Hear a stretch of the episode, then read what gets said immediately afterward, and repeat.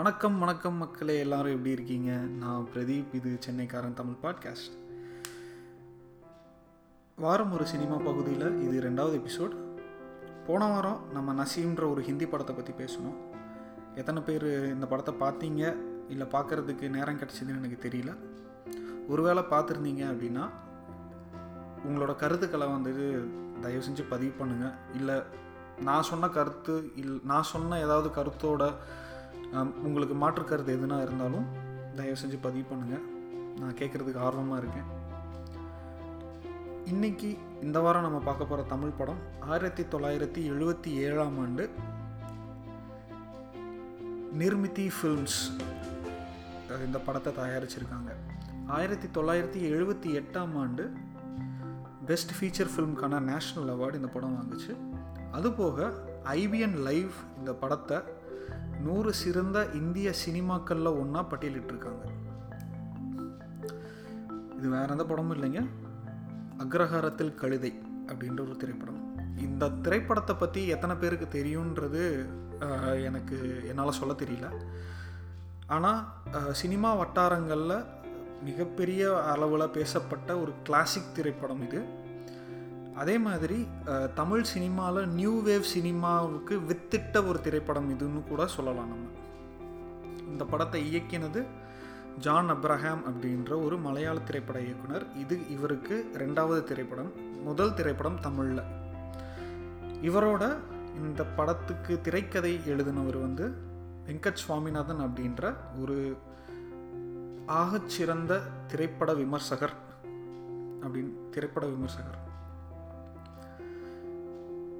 இந்த படத்தில் முக்கியமான கதாபாத்திரங்கள் ஏற்று நடிச்சவங்க வந்து எம்பி ஸ்ரீனிவாசன் சுவாதி.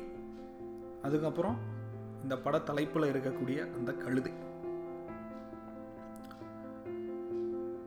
இந்த படம் இந்த கழுதையை சுற்றி தான் நடக்குது. அதுவும் அக்ரஹாரத்தில் நடக்குது. சரி.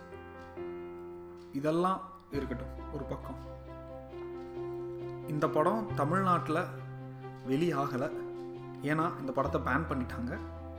அது ஏன் அப்படின்னா இந்த படத்தோட தலைப்பிலே உங்களுக்கு தெரியும். தெரிஞ்சிருக்கணும்.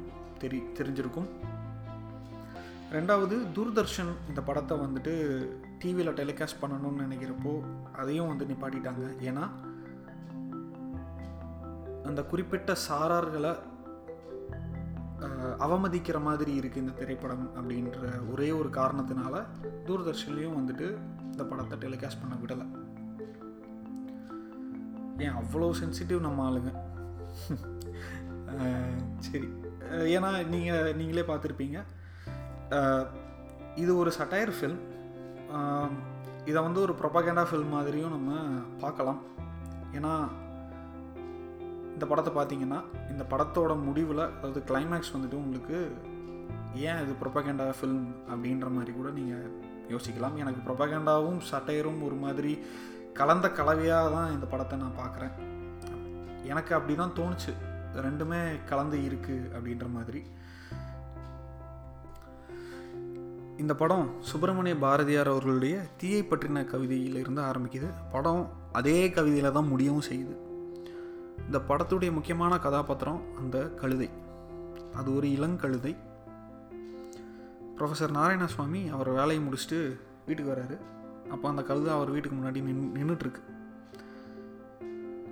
அவர் வீட்டுக்குள்ளே நுழைஞ்ச உடனே அந்த பையன் பக்கத்து வீட்டு பையன் ஓடி வந்து சொல்கிறான் மாமா மாமா இந்த கழுதையுடைய அம்மாவை கொண்டுட்டாங்க அப்படின்னு சொல்லிட்டு ஒரு விரிவாக கதையை சொல்கிறான். ஏன் கொண்டாங்க அப்படின்னு. அதை கேட்டுட்டு ரொம்ப உருகி போன நாராயணசுவாமி இந்த கழுதையை வளர்க்குறாரு. அடுத்த நாள் காலேஜுக்கு போகிறப்போ எப்படியோ இந்த தகவல் காலேஜ் முழுக்க பரவிடுது. இந்த மாணவர்கள் வந்து காலேஜ் முழுக்க போஸ்ட் ஒட்டி இவர் அசிங்கப்படுத்துகிறாங்க அதை பார்த்துட்டு டீன் இவரை கூப்பிட்டு தம்பி தயவு செஞ்சு இந்த கழுதையை விரட்டி விட்டுரு. உன்னாலையும் இந்த கழுதுனாலையும் இந்த காலேஜ் கெட்ட பேராக இருக்குது அப்படின்னு சொல்லவும் இவர் ஒத்துக்க மாட்டேன்றாரு. நாராயணசுவாமி ஒத்துக்க மாட்டேன்றாரு. அந்த டீன் வந்து இன்சிஸ்ட் பண்ணி தம்பி தயவு செஞ்சு விரட்டி விட்டுருப்பா அப்படின்னு சொல்லவும் சரி என்னால் வரட்டெல்லாம் முடியாது. ஆனால் என் ஊரில் கொண்டு போய் விட்டுடுறேன்னு ஊருக்கு கூட்டு போகிறாரு அவர் ஊர் அக்ரஹாரம்.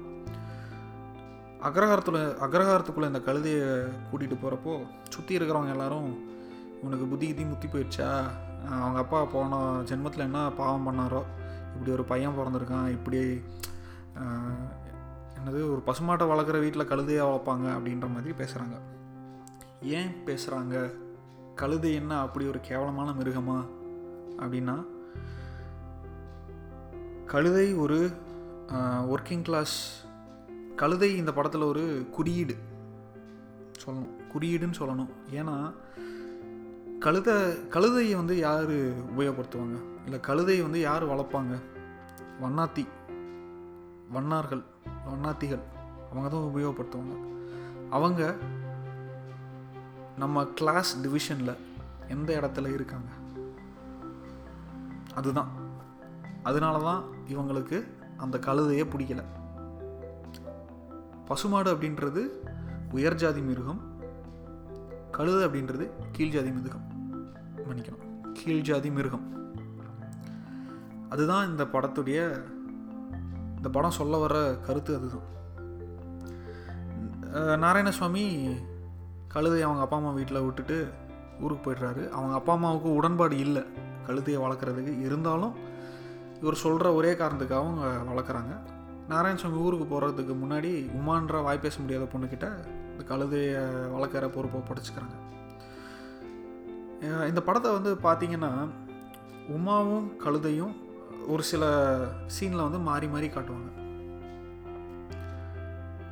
ஏன்னா உமாவை வந்துட்டு ஒருத்தன் அட்வான்டேஜ் எடுத்துப்பான். அதே மாதிரி அந்த அக்ரஹாரத்தில் இருக்கிற பிராமணர்கள் வந்து இந்த கழுதையை அட்வான்டேஜ் எடுத்துப்பாங்க.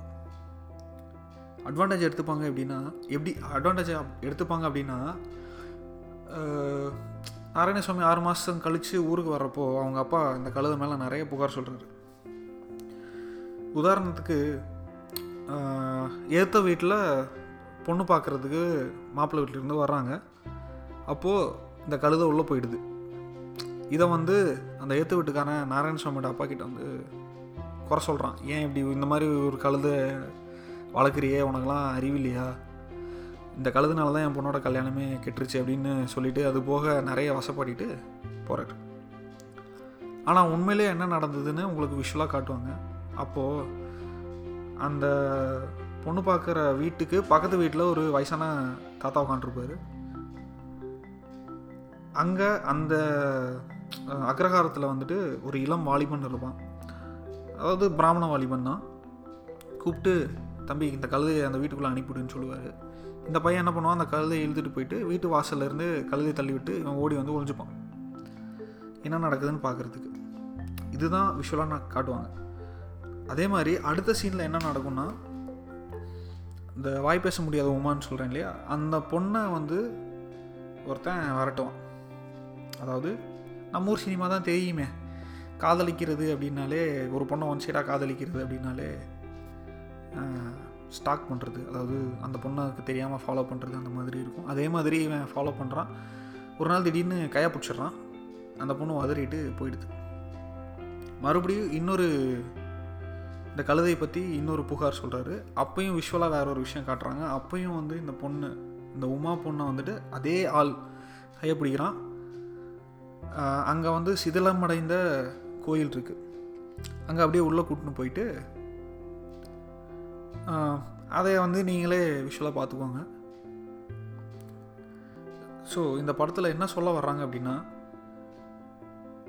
ஒரு குறிப்பிட்ட சாரார் இந்த பொண்ணையும் இந்த கழுதையும் அட்வான்டேஜ் எடுத்துக்கிறாங்க. ரெண்டு இடத்துலையுமே அவங்களால வாய் பேச முடியாது. ஆனாலும் அவங்க வன்முறைக்கு ஆளாக்கப்படுறாங்க. அப்படின்னு தான் சொல்கிறாங்க இந்த மாதிரி கதை போய்கிட்டே இருக்கிறப்போ நாராயணசுவாமி ஒரு நாள் ஊருக்கு வர்றாரு. அப்போது அந்த இளம் வாலிபன் சொன்னேன் இல்லையா? அவர் போயிட்டு நாராயணசுவாமிகிட்ட புகார் சொல்கிறாரு இந்த மாதிரி இந்த ஊர்க்காரங்க எல்லாரும் இந்த கழுதை கொண்டுட்டாங்க அப்படின்னு. ஏன் கொண்டாங்க அப்படின்னு கதை சொல்கிறாரு இந்த எல்லாத்துக்கும் முக்கியமான பிரச்சனையே அந்த இளம் வாலிபன் தான்.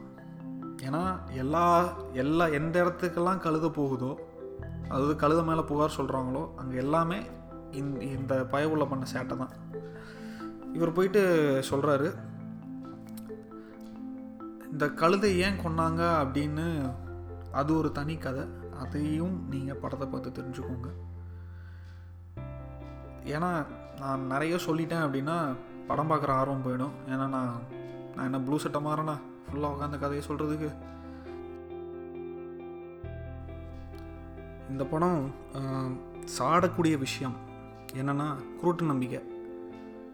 இங்கிலீஷில் சொல்லணுன்னா சூப்பர்ஸ்டிஷியஸ் பிலீஃப் அதாவது நான் சொன்னேன் இல்லையா இந்த பிராமணர்கள் எல்லாம் இந்த கழுதையை கொண்டுருவாங்க அப்படின்னு. இந்த கழுதையை கொன்னதுக்கப்புறம் என்ன ஆகும்னா எல்லாருமே அந்த குற்ற உணர்ச்சியில் இருப்பாங்க. நிறைய கெட்ட விஷயம் நடக்கும். அதுக்கப்புறம் கொஞ்ச நாள் கழித்து நல்ல விஷயம்லாம் நடக்கும். அப்போ இவங்க என்ன நம் என்ன நம்புவாங்க அப்படின்னா இந்த கழுதனால தான் நல்ல விஷயம்லாம் நடக்குது. நான் இந்த கழுத கிராமத்துக்குள்ளே நம்ம அக்ரஹாரத்துக்குள்ளே வளர வர்றப்பயே நினச்சேன் இது ஒரு சக்தி மிக்க கழுதை அப்படின்ற மாதிரி சொல்லிட்டு இந்த கழுதைக்கு கோயிலெலாம் கட்டுவாங்க. கோயிலெலாம் கட்டுறதுக்கு ஏற்பாடு பண்ணிட்டு இருப்பாங்க. ஸோ முன்னாடி இந்த கழுதை வர்றப்ப எப்படி பேசுனாங்க? உங்களுக்கு நல்லது நடக்கிறதுக்கு அப்புறம் என்ன பேசுகிறாங்க அதாவது அதில் ஒரு சின்ன ஒரு எனக்கு எனக்கு எப்படி சொல்கிறது நான் என்ன நினச்சேன் அப்படின்னா இல்லை இப்போ இப்போ இருக்கிற சினிமாவில் எப்படி காட்டிடுவாங்கன்னா நல்லது நினச்சின்னா நல்லவளை அந்த கழுதையை கொண்டதுனால தான் நல்லது நல்லது நடந்துச்சு அப்படின்னு பேசுவாங்க. ஆனால் இதில் அப்படியே கொஞ்சம் மாற்றி பேசுகிறாங்க அது எப்படி அப்படின்னு அந்த அந்த ஒரு விஷயம் எனக்கு கொஞ்சம் புரியலை. அதே மாதிரி கிளைமேக்ஸும் எனக்கு அதில் எனக்கு சுத்தமாக உடன்பாடு இல்லைன்னு வச்சுக்கோங்களேன். ஒரு ப்ரொபகேண்டா மாதிரி இது ஒரு கம்யூனிஸ்ட் ப்ரொபகேண்டா மாதிரி கிளைமேக்ஸில் ஆகுது. ஒரு கீழ் சாதி மக்கள் எல்லாம் ஒன்று கூடி அந்த கழுதையோட மண்டை ஓட்டை நெருப்பு வைக்கிறாங்க. அந்த நெருப்பு அப்படியே அந்த கிராமத்தை கிராமத்து வீடுகள்லாம் பற்றி எரியுது. எரிஞ்சு எல்லாரும் செத்துடுறாங்க. ஆனால் நாராயணசுவாமியும் உமா மட்டும் பொழைச்சிக்கிறாங்க. இது வந்து என்ன லாஜிக் அப்படின்றது எனக்கு புரியல. அந்த ஒரு இந்த கிளைமேக்ஸ் அந்த ஒரு விஷயம் மட்டும் என்னால் ஒத்துக்க முடியல.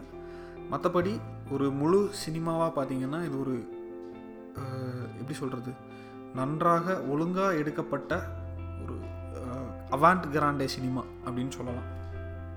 ஏன்னா டைலாக்ஸ் இவங்க விஷுவல்ஸ்லாம் வந்து பார்த்திங்கன்னா கையை கை காட்டுறாங்க. ஆனால் என்ன நடந்ததுன்னு காட்டுறாங்க. டைலாக்ஸ் எல்லாமே வந்து பேக்ரவுண்டில் தான் இருக்குது என்ன அந்த ஒரு சுச்சுவேஷன் நடக்குதுன்னு வச்சுக்கோங்களேன்.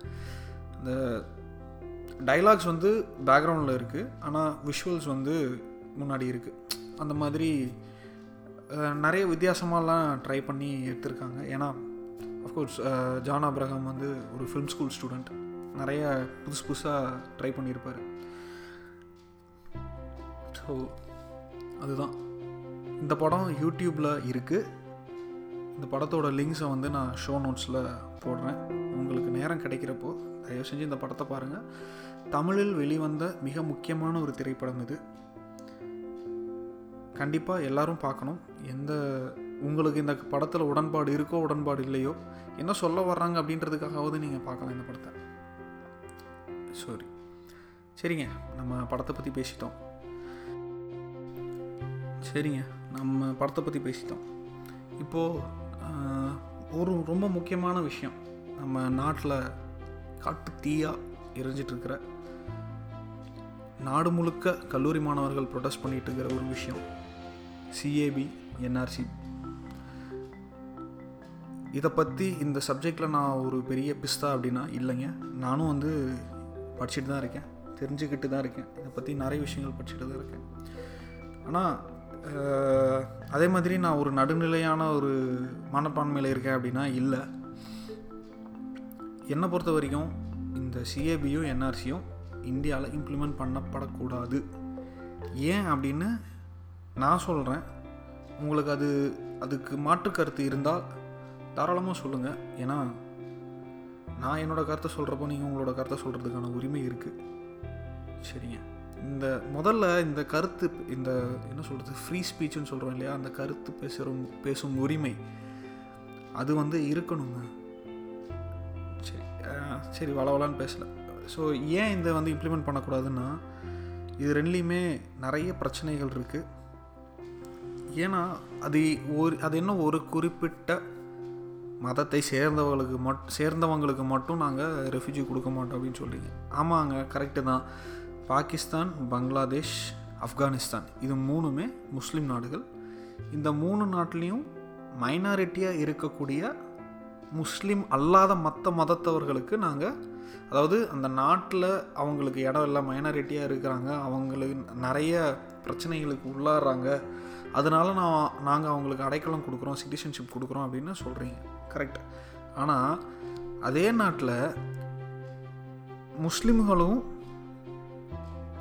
முஸ்லீம்களும் மைனாரிட்டியாக இருக்காங்க. ஒரு சில முஸ்லீம்களும் மைனாரிட்டியாக இருக்காங்க. அவங்களும் நிறைய பிரச்சனைகளுக்கு உள்ளாகிறாங்க. ஏன் ஒரு மதத்தை மட்டும் வச்சுக்கிட்டு ஏன் அவங்கள ஒதுக்கணும் அப்படின்றது தான் என்னுடைய கேள்வி. சரிங்களா? ஏன்னா ஷியா முஸ்லீம்ஸ்னு கேள்விப்பட்டிருப்பீங்க. அவங்க அவங்க நாட்டில் ஒரு மைனாரிட்டி தான். அவங்க நிறைய விஷயங்களுக்காக தாக்கப்படுறாங்க. அவங்களும் அடைக்கலம் தேடி அகதிகளாக இந்தியாவுக்கு வர்றாங்க. அவங்க முஸ்லீம் மதத்தை சேர்ந்தவர்கள் அப்படின்ற ஒரே காரணத்துக்காக அவங்களுக்கு சிட்டிசன்ஷிப் கொடுக்க மாட்டேன். மற்ற மதத்தை அவங்களுக்கு மட்டும்தான் நான் கொடுப்பேன் அப்படின்னு சொல்கிறாங்க இது ஒரு விஷயம். இன்னொரு விஷயம் வந்துட்டு ஸ்ரீலங்காவில் இருந்து அதான் இலங்கையில் இருந்து நிறைய நிறைய பேர் அகதிகளாக இந்தியாவுக்கு வர்றாங்க. அவங்கள இதில் இன்க்ளூடே பண்ணலை. தமிழ்நாட்டை ஒதுக்கி வச்ச மாதிரி தமிழ்நாட்டை சேர்ந்தவங்க தமிழ்நாட்டுக்கு அடைக்கலம் தேடி வந்திருக்காங்க அப்படின்னா அவங்களையும் ஒதுக்கி வச்சுட்டாங்க போல். இதுவும் ஒரு மிகப்பெரிய பிரச்சனை. அகதிகளாக வர்றதில் என்ன பாகுபாடு? ஒன்று கொடுத்தா எல்லாத்துக்கும் கொடு. இல்லைன்னா கொடுக்காத அப்படின்றது தான் பிரச்சனை. அதுவும் அவங்க முஸ்லீமாக இருக்கிறதுனால அவங்களுக்கு கொடுக்க மாட்டேன் அப்படின்னு சொல்கிறதுலாம் வந்துட்டு ரொம்ப முட்டாள்தனமாக இருக்குது சரிங்க அதே மாதிரி இப்போது இந்த இதை வந்து ஆதரித்து பேசுகிறவங்களோட ஒரு முக்கியமான விஷயம் வந்துட்டு முஸ்லீம்லாம் வந்தாங்க அப்படின்னா எங்களுடைய வேலையெல்லாம் பறி போயிடும் அப்படின்னு சொல்கிறாங்க சரிங்க அப்போ அகதிகளாக மற்ற நாட்டிலேருந்து மைனாரிட்டியாக வர்றாங்க. அவங்க வந்தால் மட்டும் உங்கள் வேலையெல்லாம் பறி போகாதா? இது என்ன லாஜிக் நல்லா இருக்கே நீங்கள் பேசுகிறது அதான் அதாவது என்ன பிரச்சனைனா யாருமே வந்துட்டு படிக்க மாட்டேன்றாங்க. இவங்களுடைய இவங்க இவங்க ஆதரிக்கிற கட்சியோட தலைவர்கள் என்ன சொல்கிறாலும் அதுக்கு முட்டு கொடுத்துட்டு தான் இருக்கிறாங்களே தவிர இதை பற்றி முழுசாக தீர யாரும் படிக்கவே மாட்டேங்கிறாங்க. அதுதான் பிரச்சனை. இப்போ நாங்கள் இப்போது நான் வந்து நான் எனக்கு எல்லாமே தெரியுமா அப்படின்னா எல்லாமே தெரியாது. ஆனால் நான் அதை பற்றி தெரிஞ்சுக்க பிரயத்தனப்படுறேன். இதே அவங்க பண்ணுறாங்களா அப்படின்னா எனக்கு தெரியல. மன்னிக்கணும். அதே மாதிரி இந்த சிஏபி என்ஆர்சியும் ஆதரிக்கிறவர்களோட இன்னொரு முக்கியமான விஷயம் என்னென்னா சிஏபியை வந்து நீங்கள் தனியாக மட்டும் பாருங்கள் அப்படின்னு இவங்க எல்லாருமே குரல் கொடுத்துட்ருக்குறாங்க. ஆனால் இவர்களுடைய தலைவர் மிஸ்டர் அமித்ஷா அவங்க அவர் வந்து என்ன சொல்கிறாருன்னா சிஏபியும் என்ஆர்சி ஒன்றா தான் பார்க்கணும்னு அவரே வந்து சொல்கிறாரு ஆனால் இவங்க ஏன் மாற்றி சொல்கிறாங்க ஏன் முட்டு கொடுக்குறாங்களா அப்படின்னா ஆமாம் கண்டிப்பாக முட்டு தான் கொடுக்குறாங்க. ஏன்னா இவங்களுக்கும் வந்து ஒன்றும் இவங்க எனக்கு அதாவது எல்லாத்தையுமே நான் வந்து ஒரே கேட்டகரி ஜென்ரலைஸ் பண்ணணும்னு நான் விருப்பப்படல. ஏன்னா ஒரு சிலர் வந்து அவங்களுக்கு அவங்களோட கருத்து இருக்குது நான் இல்லைன்னு சொல்லலை. அதே மாதிரி மற்றவங்க மத் மற்றவங்க வந்து என்ன பேசுகிறாங்க அப்படின்ற அந்த கருத்தையும் கேட்கணும் இல்லையா? எனக்கு இப்போ என்ன பிரச்சனைனா ரெண்டு சைட்லேயுமே அந்த பிரச்சனை இருக்குது இப்போ நானே வந்துட்டு இதுக்கு என்ஆர்சியும் சிஏபியும் வந்து இம்ப்ளிமெண்ட் பண்ணக்கூடாதுன்னு நிறைய முட்டு கொடுத்து தான் இருக்கேன். ஆனால் எனக்குமே ஒரு சில விஷயங்கள் தெரியாது. நான் அதை தெரிஞ்சுக்கிட்டு தான் இருக்கேன். நீங்களும் அதே மாதிரி இதை பற்றி நிறையா படிங்க நிறையா தெரிஞ்சுக்கோங்க. சரிங்களா? இந்த சிஏபி வந்து இம்ப்ளிமெண்ட் பண்ணணும். அது வந்து இந்தியன் கவர்மெண்ட்டோட கெசட்டில் பப்ளிஷ் பண்ணியிருக்காங்க. அதோட பிடிஎஃப் லிங்க்கை வந்து அதாவது சிஏபி வந்துட்டு இந்தியன் கவர்மெண்ட்டோட கெசட்டில் இருக்க. அந்த பிடிஎஃபை என்னோடய ஷோ நோட்ஸில் நான் போடுறேன். அதே மாதிரி என்ஆர்சி வந்து அஸ்ஸாமில் இம்ப்ளிமெண்ட் பண்ணியிருக்காங்க. அது என்ன அப்படின்றது அதுக்கும் வந்து ஒரு பிடிஎஃப் இருக்குது கவர்மெண்ட் ரிலீஸ் பண்ண பிடிஎஃப் நல்லா கேட்டுக்கோங்க. எந்த ஒரு நியூஸ் மீடியாவும் கொடுக்கல. அரசாங்கம் வெளியிட்ட பதிவை அதோட லிங்க்கையும் வந்து என்னோடய ஷோ நோட்ஸில் போடுறேன். அதையும் நீங்கள் படிச்சுக்கோங்க. இப்போது நான் வந்து ஏன் வந்து ஏன் சிஏபியும் என்ஆர்சியும் இம்ப்ளிமெண்ட் பண்ணக்கூடாதுன்னு சொல்கிறேன்னா முதல்ல நான் சொன்ன மாதிரி ஒரு குறிப்பிட்ட மதத்தவர்களுக்கு மட்டும் எதிராக இருக்குது ரெண்டாவது அது என்ன மூணு முஸ்லீம் நாடுகளில் இருக்கிற மைனாரிட்டியை மட்டும் நான் எடுத்துக்கிறேன். இப்போ அகதியாக வர்றவங்க ஒன்று மொத்தமாக எல்லாத்தையும் எடுத்துக்கணும். இல்லைனா யாரையும் எடுத்துக்கக்கூடாது இல்லை அப்படின்னா நம்மளோட அளவு என்ன அப்படின்றத தெரிஞ்சுக்கணும். கரெக்டாக அதாவது நம்ம நாட்டில் வந்து எவ் எந்த அளவுக்கு அகதிகளை நம்மளால் அகதிகளுக்கு அடைக்கலம் கொடுக்க முடியும் சிட்டிசன்ஷிப் கொடுக்க முடியுன்றது முதல்ல அதுக்கான கணக்குகள் இருக்கா? எவ்வளோ பேருக்கு நம்மளால் கொடுக்க முடியும்? அப்படின்ற ஒரு கணக்கு இருக்கணும். அது இல்லை. மொத்தமாக முஸ்லீம்ஸை மட்டும் நாங்கள் ஏற்றுக்க மாட்டோம். மற்றவங்களாம் நாங்கள் ஏற்றுப்போம் அப்படின்னு சொல்கிறாங்க இது ஒரு பிரச்சனை. ரெண்டாவது பிரச்சனை என்ன அப்படின்னா இந்த சிஏபியை இம்ப்ளிமெண்ட் பண்ணுறப்போ ஏற்கனவே சிட்டிசன்ஸாக இருக்கக்கூடிய இந்தியர்களுக்கு இதனால் பிரச்சனை வராது அப்படின்னு சொல்கிறாங்க ஆனால் ஏற்கனவே என்ஆர்சி அசாமில் இம்ப்ளிமெண்ட் பண்ணதை வச்சு என்ன நடந்திருக்கு என்ன நடக்கும் அப்படின்னா இந்தியாவில் இருக்கிற எல்லாருமே அவங்களுடைய அதாவது அவங்க இந்த ஊர் மண்ணின் மைந்தர்கள் தான் அப்படின்னு ப்ரூவ் பண்ணணும். எப்படின்னா உங்கள் ரேஷன் கார்டு ஆதார் கார்டு அதெல்லாம் வந்து ஒத்துக்க மாட்டாங்க. உங்கள் முன் உங்கள் முன்னோர்கள் அதாவது உங்கள் கொள்ளு தாத்தா கொள்ளு பாட்டி அவங்களோட அவங்களோட பர்த் சர்டிஃபிகேட்டோ டெத் சர்டிஃபிகேட்டோ இந்த மாதிரி ஏதாவது ஒரு விஷயம் இருக்கணும் அப்படின்னு சொல்கிறாங்க அதை பற்றின முழு விவரங்கள் எனக்கு தெரியல. நான் சொல்கிறது சரியாகவும் இருக்கலாம் தப்பாகவும் இருக்கலாம். நான் தப்பாக சொல்கிறேன்னா தயவு செஞ்சு என்ன அப்படின்றத நீங்கள் சொல்லுங்கள் நான் தெரிஞ்சுக்கிறேன். சரிங்க. ஸோ அதுதாங்க. நான் சொல்ல வர்றது ரொம்ப முக்கியமான விஷயம் இதுதான். நீங்கள் ஆதரிக்கிறீங்களோ எதிர்க்கிறீங்க எதிர்க்கிறீங்களோ முதல்ல முழுசாக படிங்க. நம்ம இந்திய கலாச்சாரம் பெருசு இந்திய கலாச்சாரம் பழசான கலாச்சாரம் எல்லாமே நம்ம நல்லா வாய்க்கிலேயே பேசுகிறோம்ல நம்ம என்னைக்காவது ஒரு பழமொழி தமிழில் சொல் சொன்ன ஒரு பழமொழி கண்ணால் காண்பதும் போய் காதால் கேட்பதும் போய் தீர விசாரிப்பதே மெய் அப்படின்னு ஒரு பழமொழி இருக்குது இல்லைங்களா?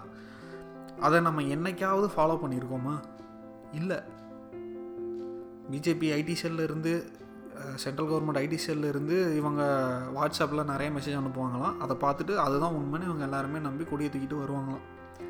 நாங்கள் படிச்சுட்டு நாங்கன்னு இல்லை நிறைய பேர் படிச்சுட்டு வந்து அது தப்புன்னு சொல்லுவாங்களாம். ஆனால் இவங்க ஒத்துக்க மாட்டாங்களாம். நாங்கள் வந்து ஆன்டி நேஷனல்ஸ் தான் இது என்ன கூத்தாக இருக்குன்னு எனக்கு தெரியல. முதல்ல சொல்கிறத நம்ம செய்வோம். அதுக்கப்புறம் மற்றவங்கள குறை சொல்லுவோம். சரிங்களா? இதுதாங்க. நீங்கள் நிறைய நல்லா படிங்க. எல்லாத்தையுமே படிங்க. இதை பற்றின தகவல்கள் எல்லாத்தையுமே சேகரிங்க. படிங்க. படிச்சுட்டு அதுக்கப்புறம் ஒரு நிலைப்பாடுக்கு வாங்க. படிக்கிறதுக்கு முன்னாடியே அறகுறையாக எல்லாம் தூக்கிட்டு வராதிங்க. சரிங்களா? இதுதான். ஸோ உங்களுக்கு இந்த பகுதிக்கு இந்த பகுதிக்கு இப்போ இதோட நிறைவு பெறுது. நீங்கள் கண்டிப்பாக இந்த படத்தை பார்க்கணும்.